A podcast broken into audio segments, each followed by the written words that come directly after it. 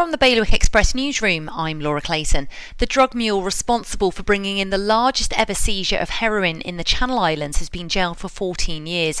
29 year old Alexander Cullen, a former addict, brought just under 10 kilograms into Jersey, concealed in his van's fuel tank to try and clear debts in Ibiza.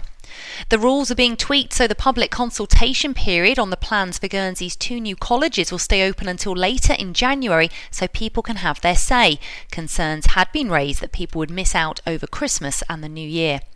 Jersey's police forces have launched a campaign against drink driving aimed at what some might wrongly assume are the more unlikely culprits. Not the usual suspects speaks directly to the more unexpected drink drivers who might be caught over the limit over the Christmas season.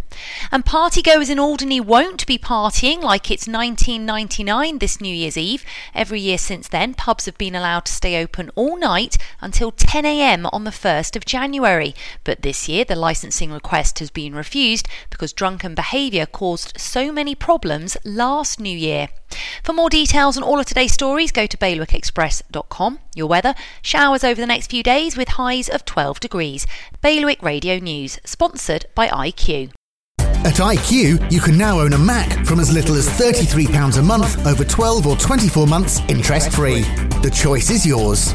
So pop into IQ and they'll help find the right Mac for you with financing that's right on the money. IQ, your local Apple expert, Liberty Wharf, Jersey, and High Street, Guernsey.